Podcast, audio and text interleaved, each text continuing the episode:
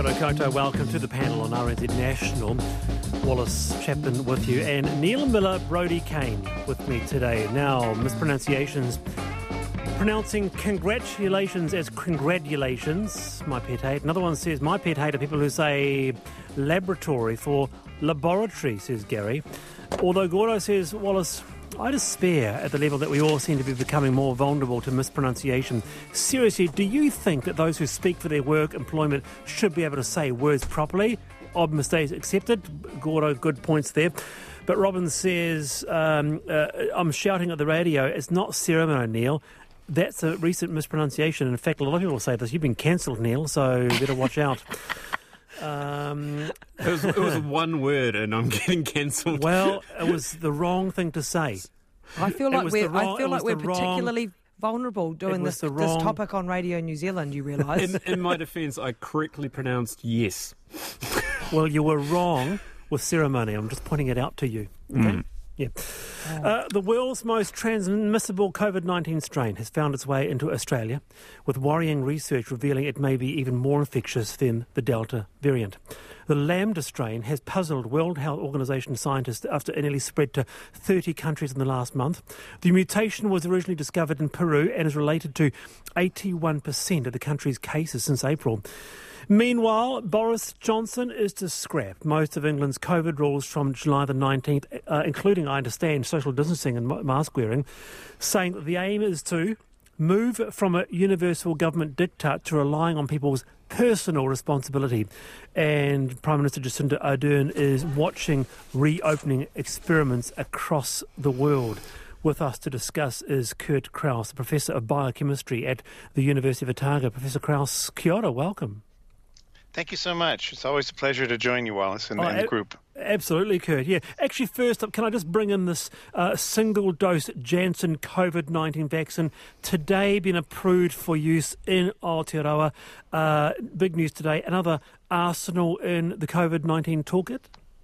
Yes, very much. I think that one of the remarkable things about the pandemic has been the speed with which a number of efficacious and promising vaccines have been developed, and also the speed at which information about them is disseminated. So that's good news. And they'll be able to work in tandem with the other vaccines, okay?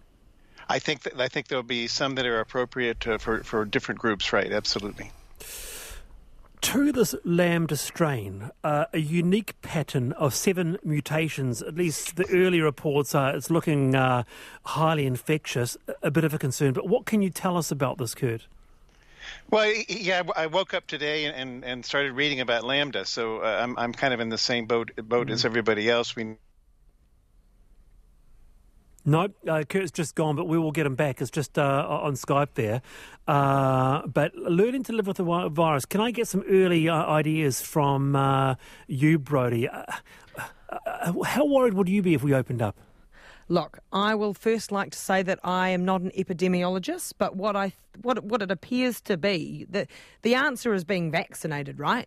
Really, I mean, that seems to be the only way that any sort of clear change in opening the borders can happen. The population's vaccinated, we can open the borders. So that's all I sort of, in my expert opinion.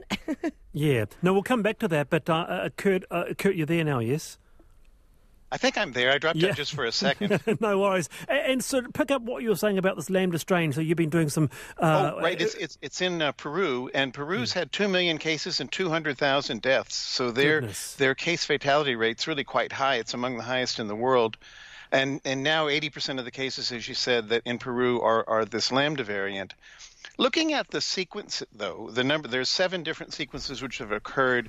They're very similar to the Delta sequence, and the Delta sequence is known for having a variation in residue 452 in the spike protein, as does the Lambda sequence. And but the variation is really quite similar. It's glutamine instead of arginine.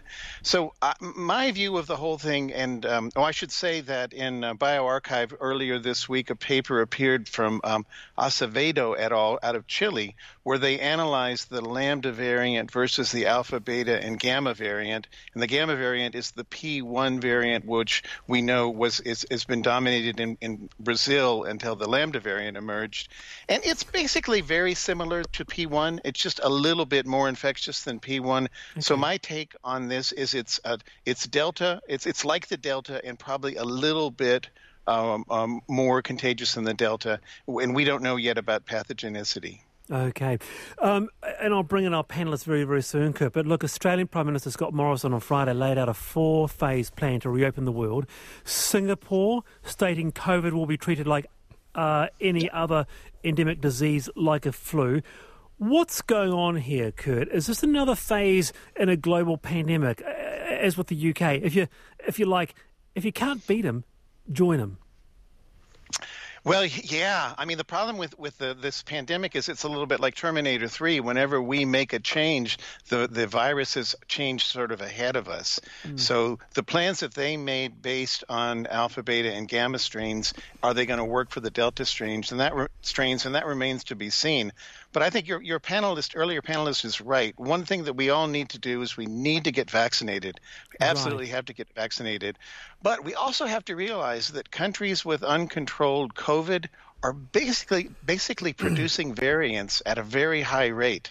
So in those countries will continue to produce variants, and we should expect to hear additional variants that are going to be even more infectious and more dangerous than Lambda steadily until the number of infections around the world drops, because the variation production is a product of how much unchecked replication is going on, combined with how faithful the replication is taking place, and we've got way too much unchecked replication going on.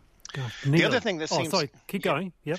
Well, the other thing I think is clear is that we're going to need variants. We're going to need boosters that are designed to attack these variants, and the vaccine companies are already doing that.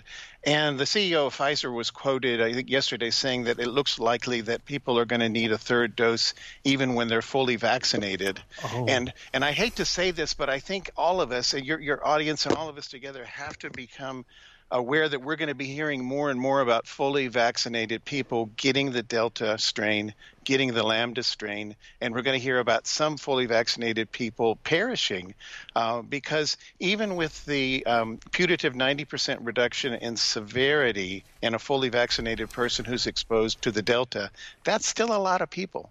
My goodness. All right, Neil Miller. Yeah, I think for me the scary thing is how quickly the virus is mutating, and it's never for the better for us anyway. I'm sure the virus is very proud of itself about how quickly it's going and really keeping one step ahead of us. I hadn't thought of the Terminator 3 analogy, but that works. It was also not a very good film. So the other thing that I only heard about this today as well, and I'm glad to see that a trained scientist only heard about it at about the same time. But that Peru example is quite terrifying. I mean, we tend to focus on the United States and Britain because they have such high numbers, but the percentage in Peru is just terrifying. And that's a good point, isn't it, because they do have the highest COVID mortality rate in the world, albeit we don't hear much about Peru. Right, yes. And so there's ample opportunity for lots and lots of variants to be springing up all around the world. So we've got to be mindful of that. You mentioned early on about reopening the UK, and the UK numbers don't look great. They're in the middle of a fourth wave now. It might be leveling off, but they're up to 30,000 cases a day, which is about where their second wave peaked. So I think we can make plans, but I think we have to be willing to adjust. And in addition to the getting vaccinated, and maybe we get a booster, maybe we don't. I think people need to mask up in countries where there's infection in the community and need to maintain social distancing. So we're really learning to live with this, and we're learning long term. Gosh, Brodie, I just wish we could get off the train, eh? Like I wish we could. Yeah. I just wish we could go. Okay, everyone learnt their lesson. We've got to change our ways. Okay, good.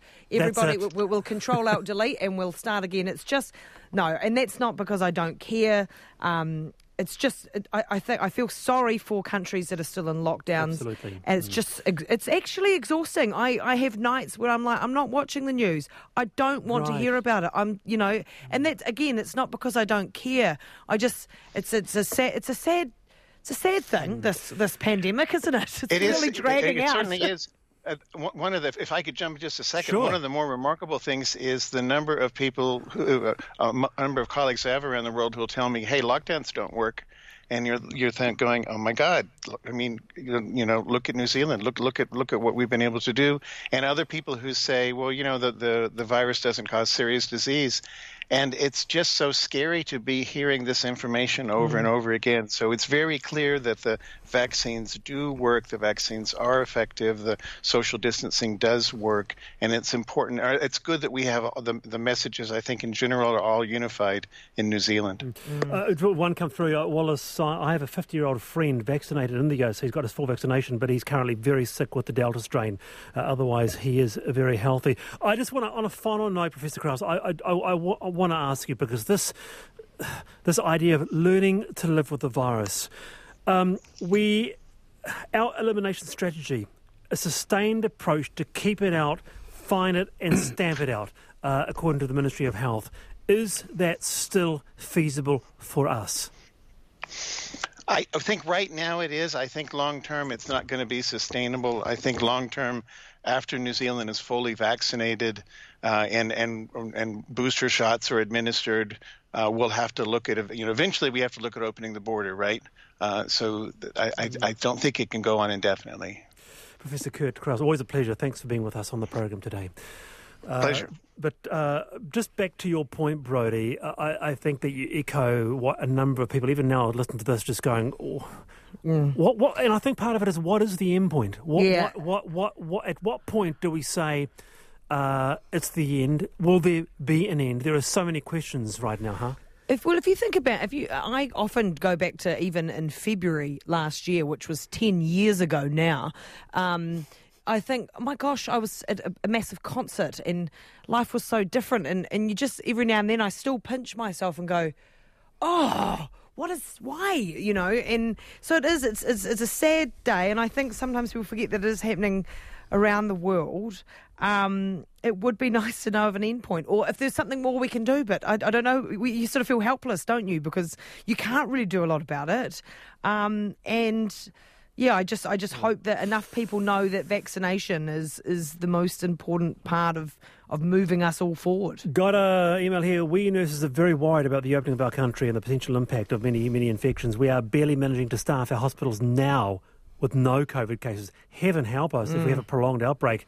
So, kia ora, thank you for that. Now, talking about 4-day weeks soon, but what will Dunedin be without the great Forbury Park? When the final horse crosses the line tomorrow night, the Dunedin venue with 110 years of history will be finished as a raceway. The glory days of Forbury Park are long in the past. It hosted the 1965 Inter-Dominion Championship, as everyone with a skerrick of interest in harness racing knows, and soon, well, there'll be no new memories being created at the old place, reports the Otago Daily Times. With us is track manager Ken McFarlane. Ken, g'day, welcome to the program. Thank you. Thank you very much. How are you feeling today, Ken? I can imagine it's kind of hard to believe. Oh, look, today has actually been so busy that, no, it hasn't sunk in really yet. I mean, the writing's been on the wall now since before the Sarah report, okay, and when we had our date stripped sort of at the beginning of COVID, you know, we sort of went from being a strategically important track to, surplus to requirements, you know, in a very short space of time. And so I guess, you know, with a little bit of lobbying and stuff with to Harness New Zealand and trying to get parliamentary support, we had our season sort of back, although reduced last year. Yeah. So I guess this is, we knew it was coming. You've seen the writing on the wall. Well, we understand the rationale behind it, you know. Okay. It's an ageing facility. Compliance costs now with health and safety is just, like, astronomical. Our rates are, we own the premises, so our rates are probably 8 times what Oamaru was up the road, and, you know, they're sort of okay at the moment. So all those things, and maintenance costs, and of course a dwindling horse population is probably really the nail in the coffin, you know, because years ago, I've been a stable since I was 15, and you know, trials at Forbury Park would maybe 40, 50 horses would come to trials. Now we actually don't even sort of have enough around the place to actually run trials, you know, because there's that much racing and that few horses. So, yeah, it's sad. It is really sad, but it's the way it is. Yeah, let's see if our panellists have even been to Forbury Park or familiar with it. What about you, Neil? No, I haven't. I've actually only been to a couple of horse racing events in my life, and the last one I went to, every horse that I bet on came last, not just in place, came last. So that complete strangers were coming up to me and asking which horse I was betting on. So I don't have a good track record. Look, I think it's very sad that an institution is closing, but it does raise questions about what is the future of horse racing, what is the future of dog racing, because we're basically placing money on animals, hoping that they'll win and not die in the process. And is that really the way forward? And I think this is an example of people weren't going to the races down there, despite the history. And there you go, Ken. You've heard there an example of changing trends and indeed attitudes. And what attitudes? And just changing attitudes over time, leading to. Yeah, for sure. I mean, I did an interview yesterday with the local paper, and they asked me, like, one of the big things was, as Neil pointed out, you know, should we be doing this with animals? So I said one of the big changes in recent years has been animal welfare. And it's probably a little bit sad that it's been driven by welfare groups, but it is being taken on board. And I honestly think the next step will be in racing will be the removal of whips on horses. You know, animal welfare now is so paramount. And since I've been here at Forbury about 14 years, the emphasis on tracks is not speed. It's on longevity of horses, and so therefore you don't need such a big pool of horses, and then there's far less to rehouse at the end of the day. And I've been in a lot of horse syndicates, and we haven't had a horse put down. There's always some girl wants to use it for trekking or pony club or something, and they go to great homes. But the thing is now, you can actually keep them racing with the tracks the way they are. Horses can keep racing until they're 8, 9, 10. I think we've got a 12-year-old going around tomorrow night, you know, which is great because the breeding industry is in decline as well. So these numbers coming through. So therefore, longevity of the ones you have got is paramount, you know. We'll get Brodie to come on. And what about you, Brodie? Have you been to Forbury Park? Oh, look, I haven't been to Forbury Park, but I'd love to know, Ken, what are you going to do to sort of I guess, toast the place? You're going to have a whiskey, and then are you going to take some downtime? Oh yeah, look, I'm when we lost dates last year and after COVID, I mean we lost ours. There's two of us here, plus an office lady, and we went back in hours. And after COVID, with less with less dates, I just stayed at 25 hours to keep my side in a viable position. And so I'll be looking afterwards to probably find something, a part-time job. I don't want to retire yet, you know, I want to keep going. And as for having a whiskey afterwards, I hate the stuff. But there's a lot of other alcohol that I don't mind a drop of. But it probably won't be tomorrow night because we don't get finished about an hour and a half after the last race anyway. And the party will be in full swing upstairs. And good on you. It's ticketed only, so maybe I might be able to sneak my way in there or something. All the very best, Ken. And just on a final note, as you said, you've got no intention of retiring. So you say that anyone's got a job for an old, broken-down horse trainer and track manager, you're it. That's the one. That's the one. Experienced driver and I'll do... try anything, you know what I mean? I just don't want to retire yet. So, yeah, anybody listening, give us a bell. We've got your number. Plenty of miles on Ken's tyres. Dead right, dead right. Hey, Ken, go well. Have a great night tomorrow at the great Forbury Park. Hi, thank you very much. All right. That certainly is a unique selling point, that particular pitch. I hope it works. Your mispronunciation's coming through. Wallace, there's no N in restaurateur. It's a restaurateur, so that's a real big one for people, Brodie. I've got a question for our listeners who've been listening in. Wallace, you said that a single vaccine was an arsenal to add to our toolbox. Yeah, I mixed up my metaphors there, didn't I? Yeah, whoops. In fact, Tony says an arsehole, Wallace, is a storeplace for weapons, while you were referring to the weapon itself. I knew they'd be on it. I was just trying to deflect attention away from me. Very, very good. Very good, very good, Neil. Now, it's coming up to 28 past 4. Just a brief word on this. We had, I was reading a very interesting article by Lana Hart, who says that our closed borders, speaking of borders, may be our first line of defence against COVID, but will they isolate us from the rest of the world and what we can do about it? And the opinion piece basically said, look, our lifelines to the outside world are being cut off. We run the risk of being an inward-looking country where new people and their unfamiliar ideas are unwelcome, where distrust and xenophobia brew, a place where curiosity about the wider world is smothered by our need to stay safe and comfortable, examining only ourselves. And I thought that's an interesting idea. Around the panel of that, what do you reckon about that, Brodie? Is there an unintended consequence of not being able to travel? Well, I think it's already happening. I think some of what she's saying is already happening. Like, I think we're a small country, and not everyone is well travelled. So I do think sometimes we get our blinkers on, and we really do worry about what's right in front of us, and that sometimes can lack a bit of insight into what's happening and the bigger picture in terms of the world. But I do actually worry that we are isolated by our location, but that isolation could sort of have, psychological effects. So when it's safe, get those borders open. You know, we love to travel, and we love people. Are you a traveller? Oh gosh, I love travelling. Yeah, really? Yeah, I love it. Yeah. Do you miss it? I really do. I love New Zealand, and I think we're very, very lucky and grateful to be here. But yeah, I would like to get back out there. Yeah, I agree with those sentiments. One of the lines that really struck me in the opinion piece, and I agree that it's very interesting, was that we are habitual travellers and traditional travellers, and now we've got a generation where it's down to watching, foreign YouTubes and eating at ethnic restaurants, and it's not the same experience as actually going there and feeling it and smelling it and doing it properly.